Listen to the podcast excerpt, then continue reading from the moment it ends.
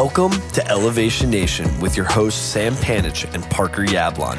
Elevation Nation is a community focused on bringing together young adults who are elevating themselves and others every day. Each Thursday, we take 15 minutes to talk about what's going on in the real world and touch on all the great things that Elevation Nation is up to.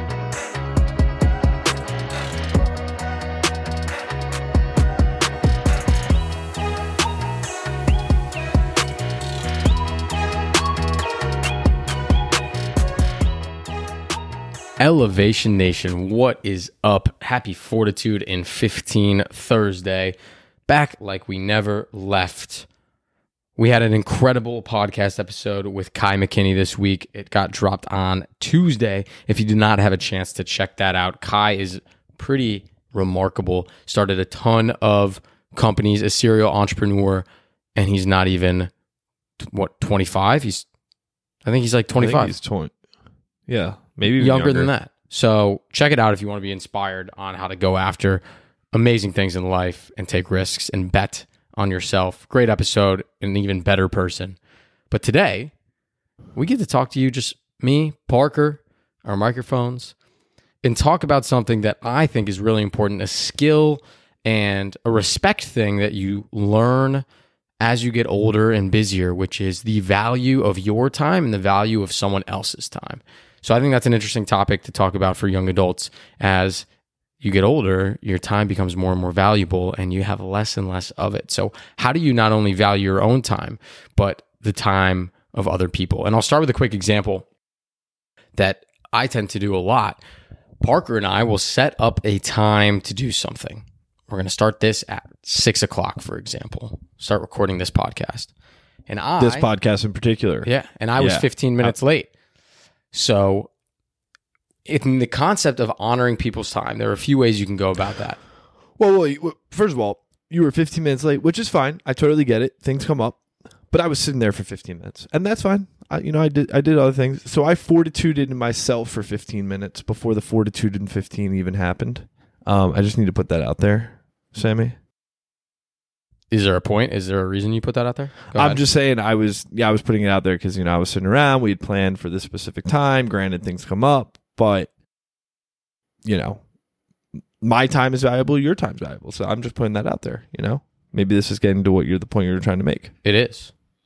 Oh, nice. All right, back to my point. So back to instead point. of just making Parker sit there and wait and wait and wait, I texted him twice and called him and said, Hey, I'm running late. I'm so sorry I'm running late. I need at least five, ten minutes. Then I needed more than that. I needed another five minutes. And I let him know. So it's these little things that you can do. You're not always going to be on time for everything. Things are going to come up that might need to take priority or be urgent, but it's how you communicate to the people that you're also valuing their time um, to show that you care, right? And so Parker may have been sitting there fortituding, but at least he wasn't sitting there staring at a screen he knew that I was going to be late and he could refocus his time and energy for the 15 minutes while he was waiting on something else. And so, my point with that story is things come up. You're not always going to be perfect and always going to be on time, but take the inconvenience of you reaching out and texting or calling someone to make sure to show that you're valuing their time. I think it's something that is done amongst peers much more than like bosses to coworkers. You know, Parker, I know we're on work calls all the time. We're we're sitting there we have no update and you have to ping someone or check in or send them a note, see when they're going to show up. So, one thing that I recommend all elevators when you're going into a professional work environment is one, do your best to always be on time, but life happens. We get it.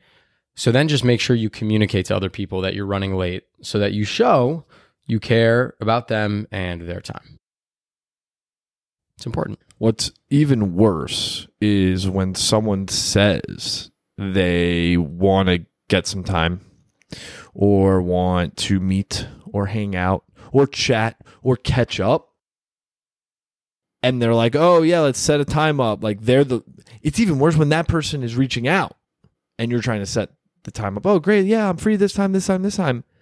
And then you don't hear from them for a certain amount of time. That's just really frustrating i think sam at times. And to be honest i'm a really you know, this has happened to me a couple times in the last, you know, couple months or so. And it's been frustrating for me because it's like I'm sitting there and I'm like, I want to connect with this individual. I want to meet them. I want to learn from them. I want to hear what's up, like, you know, about them. But like at the same time, I can't really do anything if they're not responding or they're not also holding their end of the stick. It's funny because they're the ones who reached out in the first place. I'm like, yeah, these are the times I'm available. And then you just are waiting two weeks and then it's like a phone, it's like the never ending phone tag. And so I think that's pretty frustrating. Um, you know, given that Sam, we're connecting with a lot of people, and you know, we're very busy too. But I, I from from what you're saying, I've learned a lot about.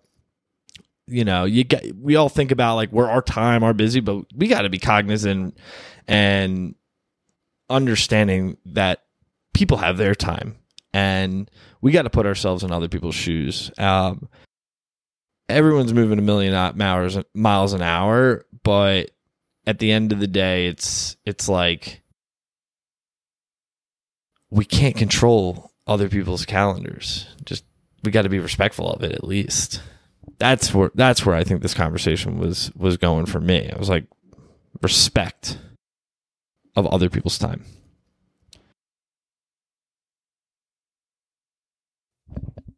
Okay. Love it.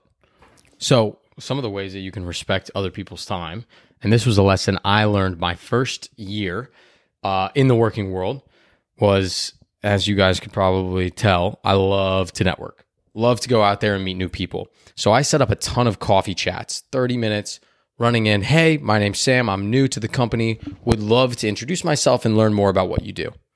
And 95% of people would respond and say, hey, you're young, you seem energetic. Welcome to the firm. Let me take you out to coffee, right? And I had dozens and dozens of virtual and in person coffee meetings throughout my first year at the firm. And I had one meeting in particular where the guy was respectful.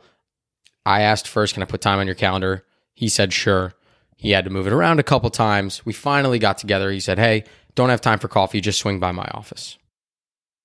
And so it was hard to lock him down. I was excited. I finally got time with him, ran into his office, and we started chatting. And he said, This is great. I mean, you seem like you got good energy. I'm glad you learned a little bit about more that more about what I do. Now what? And I said, Well, what do you mean? I just, you know, I wanted you to know who I was. I wanted to introduce myself. And he said, Well, you just took 20 minutes of my time from me. Now what? What are you going to do? And he said, Let me teach you a big piece of advice that I learned when I started. If you ever ask for time, ask for coffee, ask for anything, you are taking people's money. You are taking people's time. Whether you like it or not, whether you're getting mentored or not, whether you appreciate it or not, that's time they could have been spending with their families, working on other things, whatever it may be. Yeah. So it's never free. And never so he free. said, What are you going to offer me? And I said, Well, he said I that? just joined. Yeah. I just joined EY. I don't have anything to offer you. I don't have any skills. I don't know anything. And he said, That's not true. At the end of every conversation, if anyone ever gives you time, always offer, How can I help you? I know I might not have experience, but is there anything I can assist you with? Not only will that make you seem like you're legit in your reasoning to want to meet with that person, show that you're taking initiative, but to the theme of this episode, it shows that you respected their time, right? They traded time for you, so the least you can do is give them a little bit of time back, whether it's helping them on a proposal, helping them organize their desk, running and grabbing them a coffee, whatever it may be that they're looking for in that moment. Always offer. Most of the time, they're not going to take you up on it, but it's the offer that counts, and it shows that you were serious and you were appreciative of the time that they gave you. And so that was a really valuable lesson that I learned my first year, and it's something I now look for when young people reach out to me through Elevation Nation or through my my full time job and ask for mentorship or time or knowledge or to meet me. One, it's flattering and I love mentoring people, but I always notice the ones that at the end say, Can I help you with anything? What are you going through? What do you need right now? That shows that you value and respect their time. Yeah, but at the same time, you need to remember that if you offer someone like your time or you're like, hey, what do you need from me? You're opening up definitely a door that they could be like, oh, yeah, I need this. Do you have time for this? And then you just need to be uh, cautious that you are opening that door up. I agree with you that it's a two-way street. If you're if the focus of the conversation is all about you and your growth and getting to know that person, you should be like, "Hey, can I how could I help you?" But I also think you need to have some guard up because what if that person's like, yeah, I need you to help me. You know, I want you, or are you curious and supporting me on this or helping with that? Like, then, you know, Sam, to your point, you're having 20 networking meetings a month. That sounds like a lot of extra things that you're doing for other people on top of everything else that you need to do for yourself or your job. So I'm with you. I mean, I like I like that because it is a two way street. Even if the whole conversation's about you know helping Sam, you know, and like that partner, or that person is, you know, there to help you. Like it's as simple as the, asking the question, and maybe they're just like, "Oh, what's your perspective on this?" And that's it. That's as simple as it. But I do think it's like you're still adding that element of you're not just taking, you're giving. Um, and you know, I'm a big proponent of that. Uh, Give and Take, the book by Adam Grant highly recommend it. it. Talks all about this concept that Sam is is breaking down for us. Um, that's one of my favorite like business books out there. Um, Give and Take by Adam Grant. So highly recommend that. Um, it's the givers who end up winning in the long run. That's the, I think the the big theme of the book. Love it. So respect other people's time. Have respect for your own time Make sure to over communicate communicate when it comes to people's time and offer something. You never know what that could turn into. All right, let's do some elevator shout outs. I have an elevator shout out to elevator number 76, Sarah Figueroa. Her company, GeoJam, just partnered with a company that uh, I know called WME. Um, huge entertainment media conglomerate organization. Uh, helped manage a lot of talent in New York and LA. And they partnered with Sarah's company, GeoJam. And that's really, really cool to me. And congratulations to WME and Sarah and the folks at GeoJam for this huge accomplishment. We are super proud of you guys. She's always like doing new things that are absolutely crushing. I, I feel like we need to have her like back on the podcast and just like hear about like all this other stuff that's happening in the world of GeoJam. My elevator shout out is for elevators number 98, 97, and 99.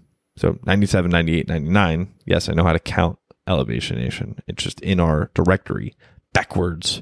James Dovrak, Pat Murtaugh, Tyler Kozub, the three boys from Handshake Bets. Man, those guys have a story. They are crushing it. Full time influencers. They're full time crushing it. They just moved from their pad in Chicago down to the beachy, hot place in Miami, Florida. And they are all in on handshake bets and Betr. Uh, the Jake Paul run company. And like, I think that they, sky's the limit for these guys.